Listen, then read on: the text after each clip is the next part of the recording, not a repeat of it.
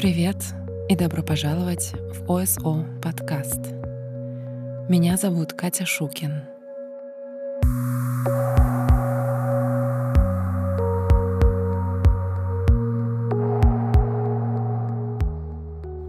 Сегодня у меня для вас одна история девушки, которую зовут Триша.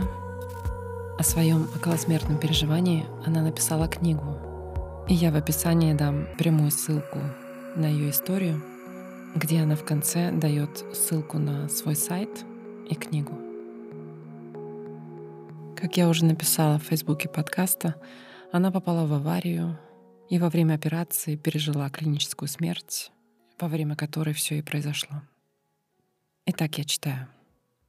Я считаю, что момент, когда я оказалась при смерти, величайший подарок в моей жизни — Однако те, кто слышал мои панические крики в операционной, вряд ли бы поверили, что 24 часа спустя я буду полна покоя и гармонии.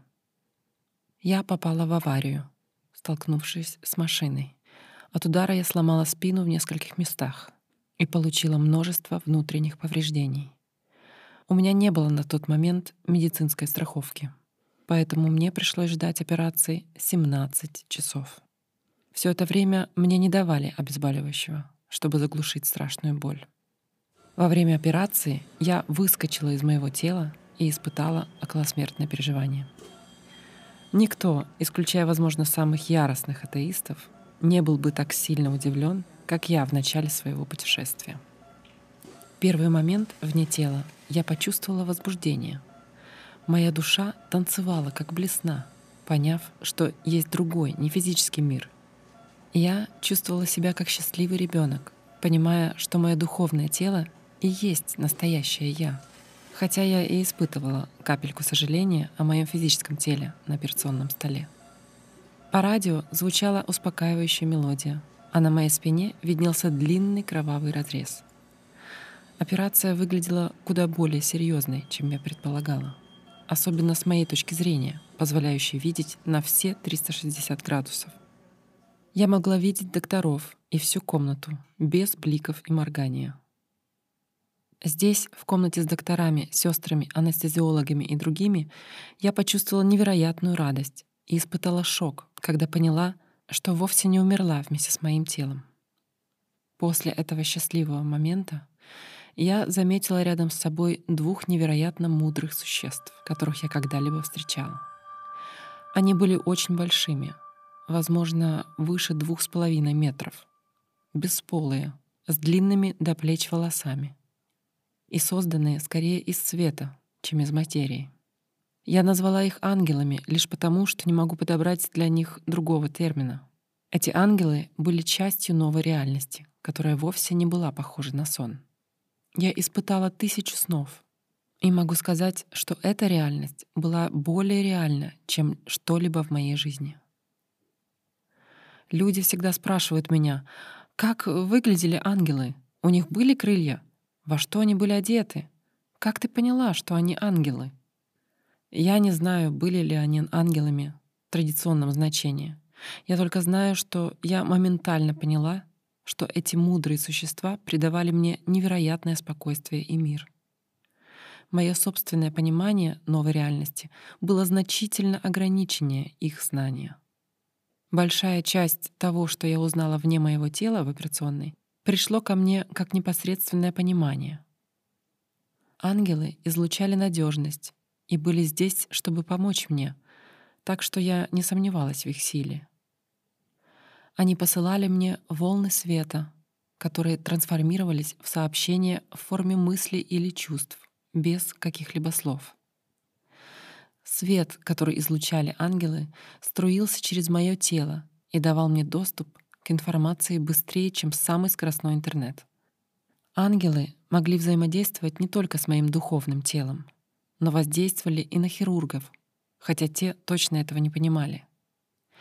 Я видела, что моя осведомленность, понимание мира и способность испытывать радость росли экспоненциально от момента к моменту. За мгновение, как раздался звук монитора, что мое сердце остановилось, ангелы замедлили скорость общения. Они посмотрели на меня и громко сказали «Смотри». Они излучали свет, который волной проник через меня в спину докторов, их руки и мое тело на столе. Мое тело немедленно стало оживать, и я уже знала, что выздоровею и снова буду ходить, что кусочки костей вынуть из моей спины, и я буду абсолютно здорова в скором будущем. Ангелы повернулись ко мне. Пока они продолжали работать над моим телом, я поняла, как через хирургов проходит энергия ангелов и что она, эта энергия, необходимая часть моего выздоровления. Возможно, самолюбие хирургов было бы задето, если бы они знали, что были лишь инструментами, с помощью которого работали ангелы. Я только знала, что должна запомнить этот момент, потому что ангелы дали мне понять, что они тоже могут работать через меня в будущем. Когда ангелы продолжили работать надо мной, Мое физическое тело вибрировало светом и энергией. Прошло немного времени, и аппарат издал сигнал, что мое сердце остановилось. Я не хотела больше смотреть на мое физическое тело с момента смерти и полетела сквозь стены госпиталя.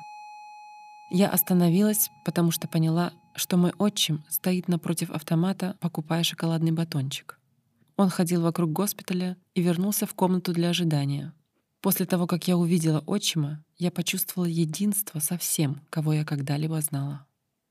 После того, как я поняла, что составляю одно целое со всеми, кого я знаю, я испытала несколько моментов, связанные с моим дедушкой Клайдом.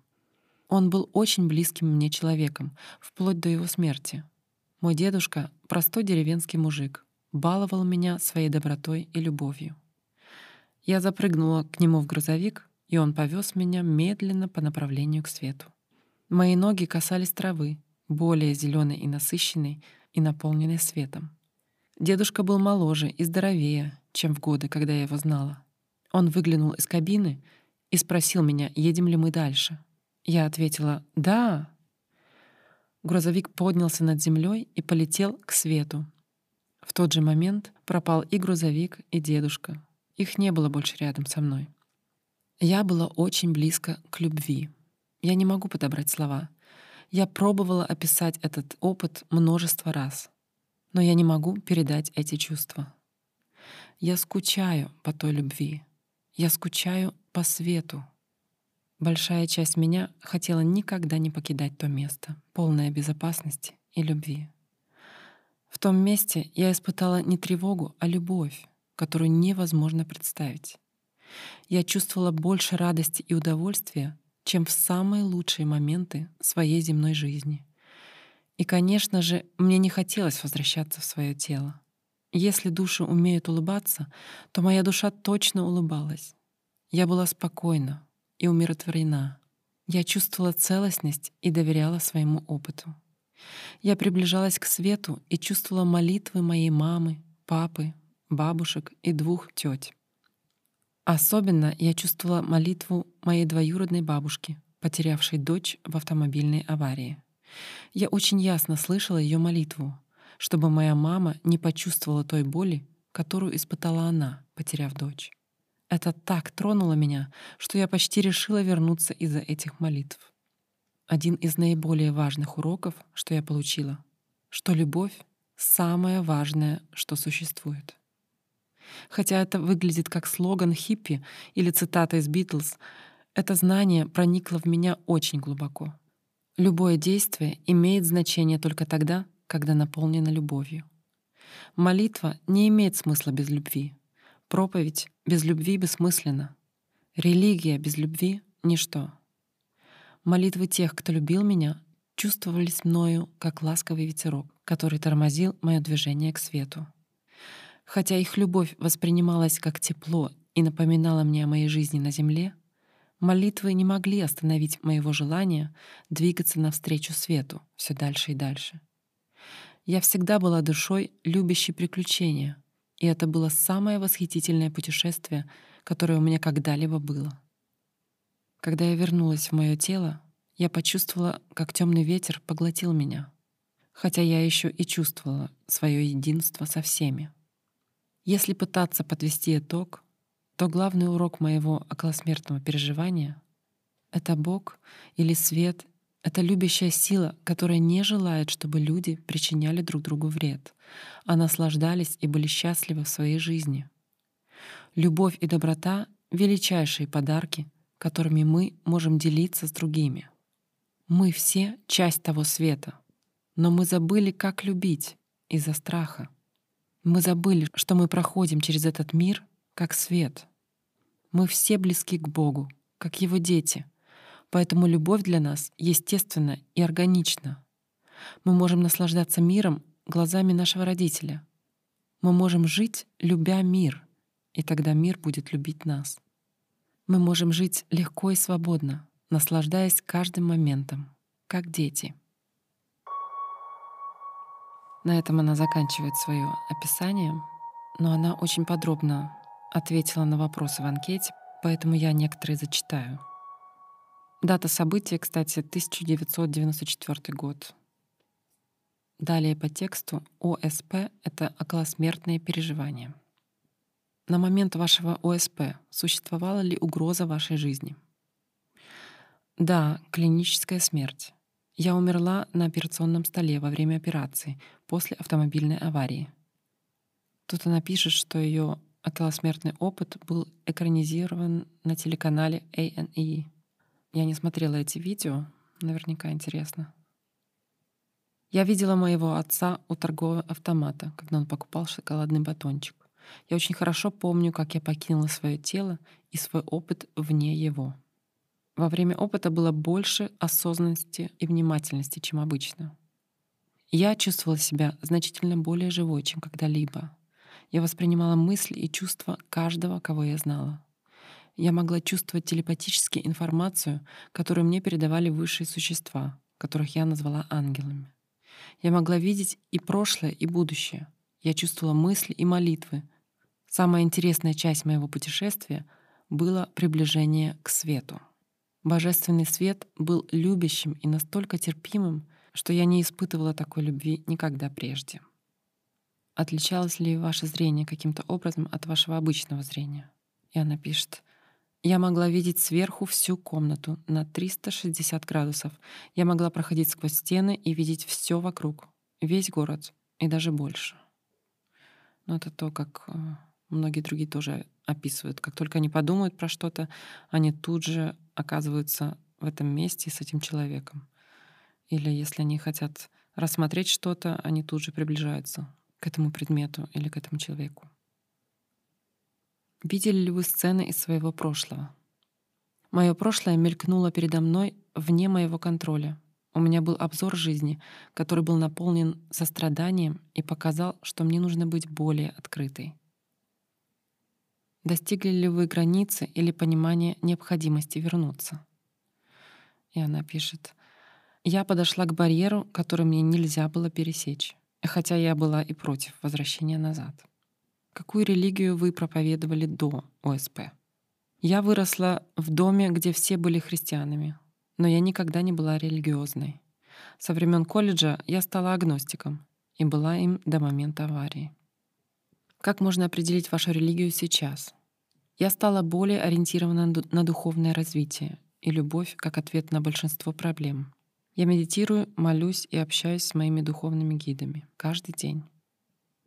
Хотя я и росла как христианка, и я слышала, что Бог есть любовь, но больше я видела осуждений вокруг себя, чем любви.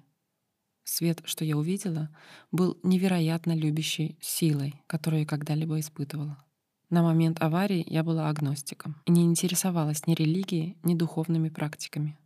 После аварии деньги в моей жизни стали значить значительно меньше, и я стараюсь больше помогать окружающим, чем прежде. Во время вашего опыта получили ли вы знания о единстве Вселенной? Да, я чувствовала единство с каждым, кого я знала. Я видела, как несколько людей, с которыми я работала, оказались чудесными людьми, хотя когда мы общались, я не знала этого. Этот момент научил меня быть более открытой с окружающими. Получили ли вы какую-нибудь информацию о цели вашего существования? Да, мне было сказано вернуться и преподавать. Так или иначе, я была учителем английского около 20 лет. Недавно я поняла, что моя миссия выполнена, и я могу больше не работать учителем. Это выглядит немного странно, но я решила написать книгу о моей жизни и продолжить преподавать. Тут она еще пишет из того, что я открылась, что вред, который мы причиняем себе сами, не ставится нам в вину. Если мы причиняем вред другим, то в перспективе мы переживаем то же, что и мы принесли другим. То есть такой бумеранг.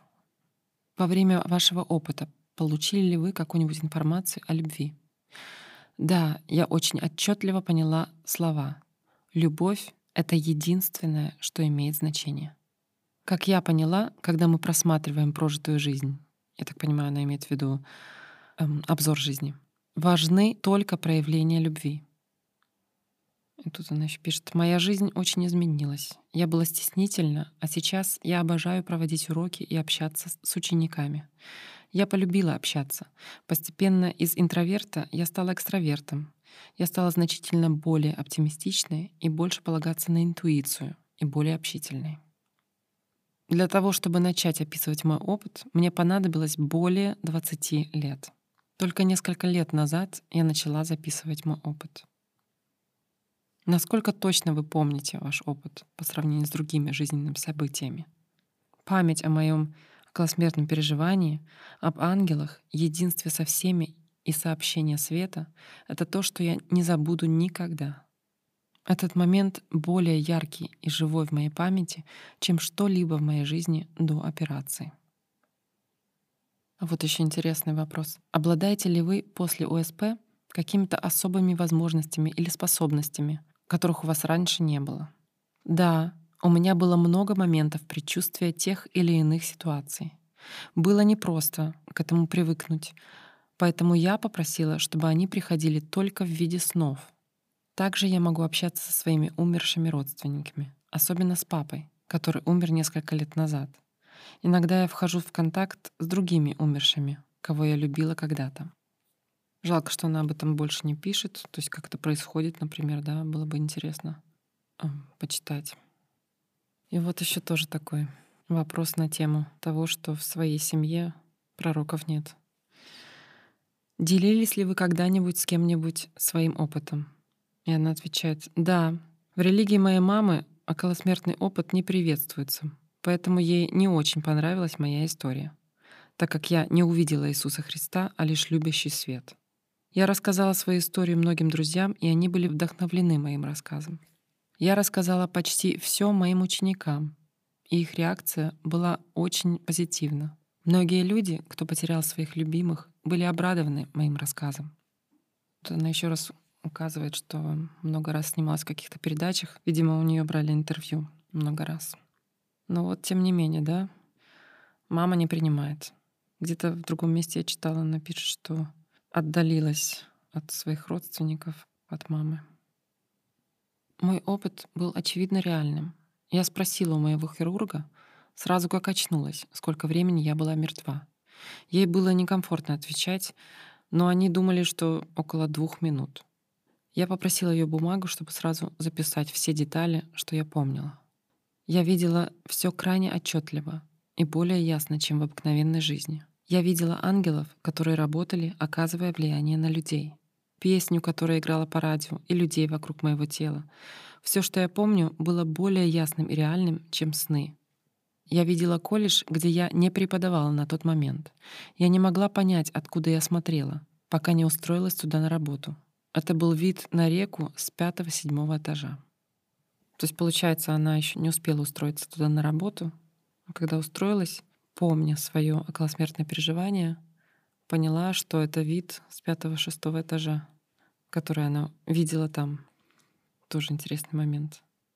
Я дам вам прямую ссылку на ее околосмертное переживание. И там э, будет ссылка на ее книгу и на ее историю вообще. И, кстати, это совершенная случайность, что обложка этой книги, которая у нее на сайте, это фотография операции и врачей с ракурса сверху. И что это именно та же самая фотография, которую я выбрала для того, чтобы сделать анонс э, в Фейсбуке к этому выпуску. Я нашла эту фотографию на сайте, где можно купить фотографии с лицензией и правом на публикацию в сети. То есть даже не знаю, какая вероятность того, что можно найти одну и ту же фотографию на таком большом ресурсе. Я выбрала и только на следующий день пошла по ссылке и посмотрела, что у нее там за сайт. Случайности не бывает. Мне это говорит только то, что я все правильно делаю этим подкастом. Даже если я помогу всего одному человеку в какой-нибудь трудной ситуации, значит, я все правильно сделала. На этом я заканчиваю этот выпуск. Надеюсь, вам понравилось. Помните, что любовь — это самое важное. Спасибо, что вы меня слушаете. И до следующего выпуска. Пока. thank you